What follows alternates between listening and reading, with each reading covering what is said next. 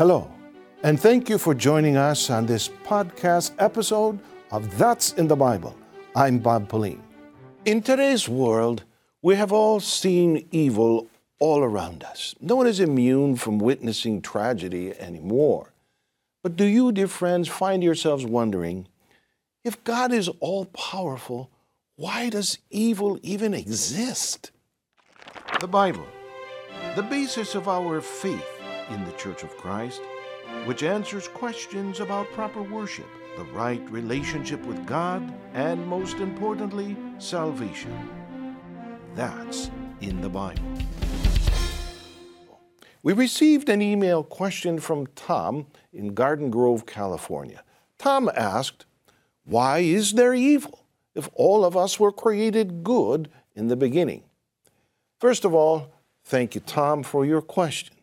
And to help us fully answer Tom's question, let's frame our topic of discussion around three sub questions. Like, number one, what does it mean that people were created good? Number two, why then is evil widespread?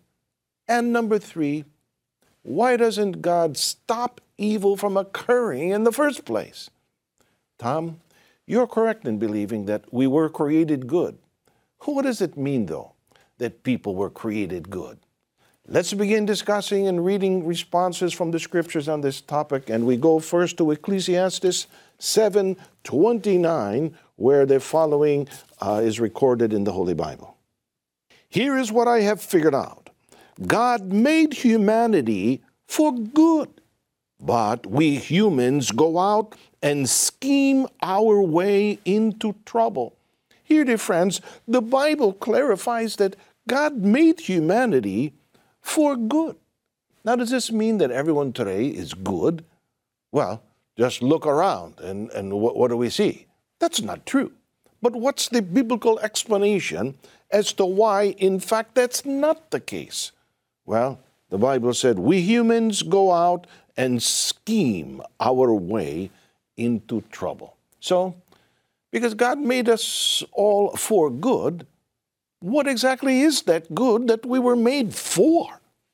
Well, we can read once again in the Holy Scriptures. This time we, we turn to the New Testament, the writings of Apostle Paul, in Romans chapter 7, verse uh, 12. So then, the law itself is holy, and the commandment is holy, right, and good. Dear friends, although many people nowadays think that good is merely a relative feeling, that we could be comparatively good next to other people, or that maybe we're nice, we're kind, we're generous, or all the other quote unquote good attributes that society has defined today. But the biblical truth is that good that we were made for is God's laws his commandments. But you might ask then, well, how would God's commands be for our good? Again, we get the answer from what is written here in the Holy Scriptures, and we turn this time to the writings of one of the ancient prophets of Israel, Jeremiah 7 23, wherein he wrote, This is what I told them Obey me and I will be your God, and you will be my people. Only do as I say, and all will be well. So, dear friends, now what we're learning here is that it is only when we obey God's commandments or do precisely as He says, that is, His laws and commands, it will do us good and all will be well in our lives. Therefore, to answer the question, why does evil exist? It exists because there are people in this world who have decided not to obey God. Dear friends, it has to be understood well, should be understood well that, well, although God created us for good, He does not force us to be good, does not force us to obey His words. God gives us the ability, or let's say the freedom, to make our own decisions on how we want to live. He gives us what's come to be known as free will. So, if a person decides not to follow God's laws, refuses to obey Him, and instead lives by the standards of the world around, will he or she ever be better off? We turn to the Holy Bible again. This time, Ephesians chapter 2, verse 2. Yes, in the past, your lives were full of those sins. You lived the way the world lives, following the ruler of the evil powers over the earth. That same Spirit is now working in those who refuse to obey God. So the answer is a clear no, they will not be better off. Why are we so sure? Well, because we read here, because the biblical truth is that those who re- refuse to obey God have now chosen to give themselves over to whom? To what the Bible calls the ruler of the evil powers over the earth. Therefore, evil is widespread in the world because there are people choosing the ruler of evil instead of the God of good. I repeat, because people are choosing the ruler of evil instead of the God of good. And this happens when they insist on living the way the world lives. Dear friends, as we read, who is the ruler of evil powers over the earth? Who, who is that that we read about here? Let's read Ephesians chapter 2 again, but we'll read it this time in a different rendition uh, of the Bible. It gives us additional information. Ephesians chapter 2, verse 2, here in the uh, New Life version of the Bible, is, reads this way You followed the sinful ways of the world and obeyed the leader of the power of darkness. He is the devil, who is now working in the people who do not obey God. Here, dear friends, the Bible is teaching very clearly that it is none other than the devil that is now working. Where? Where's the devil working? The Bible says he's working in the people who do not obey God. Notice, just as God does not force anyone to obey him, the devil cannot force anyone to disobey God but rather merely tempts and encourages, entices disobedience to the Creator. And if one then falls victim to that enticement and disobeys God, dear friends, aren't they then obeying the will of the devil since that's what the devil strives to accomplish in the first place? But then someone might be thinking, well, okay, but well, why doesn't God just stop all these bad things and all this evil from happening? And if God is all powerful, can't He prevent Satan from tempting people into disobedience? Well, since we have learned many times in our other episodes of this program and in other of our religious programming here in the Church of Christ, God is all powerful. By the way, that's even mentioned in Genesis 35 11. There should be no question whether God has enough power to do anything and everything. All things are possible with God. So he, he could, at, at any time, just eliminate evil. He's not doing that. Let's focus on why.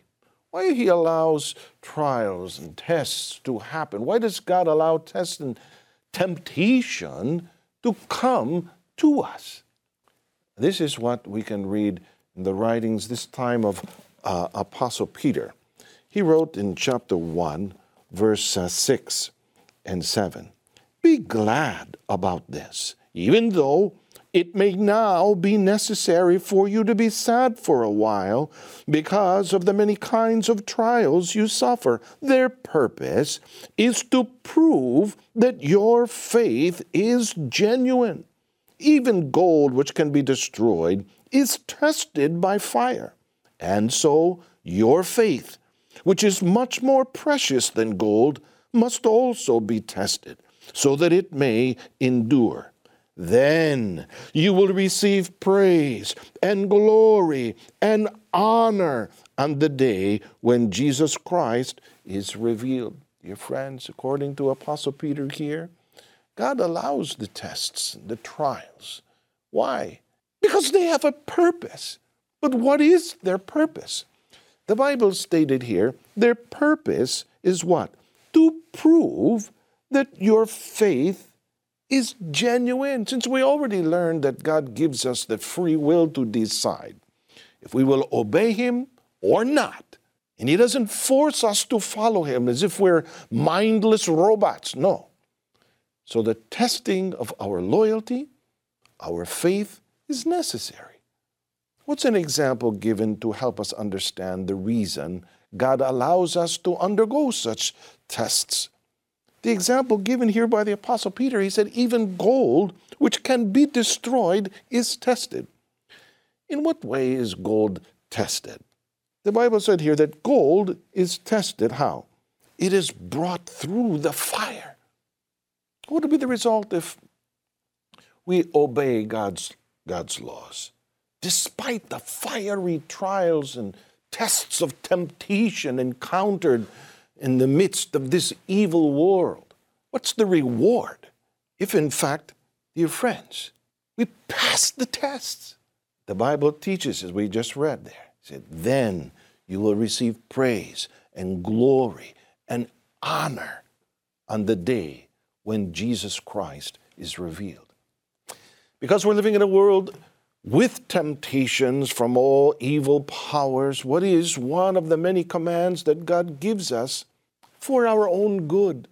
The answer is again recorded here in the Holy Bible, this time in the writings of Apostle Paul in Ephesians 5 15 and 16. The, Bible, the Bible's answer is this So, be very careful how you live. Do not live like those who are not wise live wisely. I mean, that you should use every chance you have for doing good, because these are evil times. Your friends, God instructs us to be not only careful, very careful how you live. How should we live? He said, Do not live like foolish people, live wisely. What should we do? To prove that we are living wisely. He said, use every chance you have for doing good. Remember, doing good is, as we learned earlier, is obeying God's laws, obeying His commandments. Why should we all the more decide to follow God's teachings? Because the Bible clarified these are evil times. And it's easy to agree with that, wouldn't you say, dear friends? We look around us today, these are indeed evil times, right? So, in review, we began our discussion with, with three what we called sub questions, right? We broke down Tom's question even further. Number one, what does it mean that people were created good? Answer of the Bible God made us for the purpose of obeying His laws and instructions so that everything would go well in our lives. That's good. Two, why then is evil so widespread? We learned evil happens when people decide to not obey God, which results in of then obeying the enemy of God, which of course is Satan. Number three, why doesn't God stop evil from occurring in the first place? Answer of the Bible God allows us to encounter trials and temptations to test our obedience and to find out who is genuinely faithful to Him. He didn't create us as robots. He said He wants us to choose to follow Him. And if you want to do that, and you choose to know more about God's laws that He wishes us to obey, so that we can fulfill His intention of creating us for good, we invite you to visit us online, browse the different topics, and set up an appointment to meet with a minister of the gospel. Make sure to like and subscribe to this podcast, That's in the Bible, and turn on your notifications for new episodes. Please feel free to email your questions about the Bible, about salvation, to answers at incmedia.org. I'm Brother Bob Pauline, and we hope you join us next time for more programming of the Iglesia Ni Cristo Church of Christ. To watch episodes of That's in the Bible, go to incmedia.org. Thanks again for listening. God bless.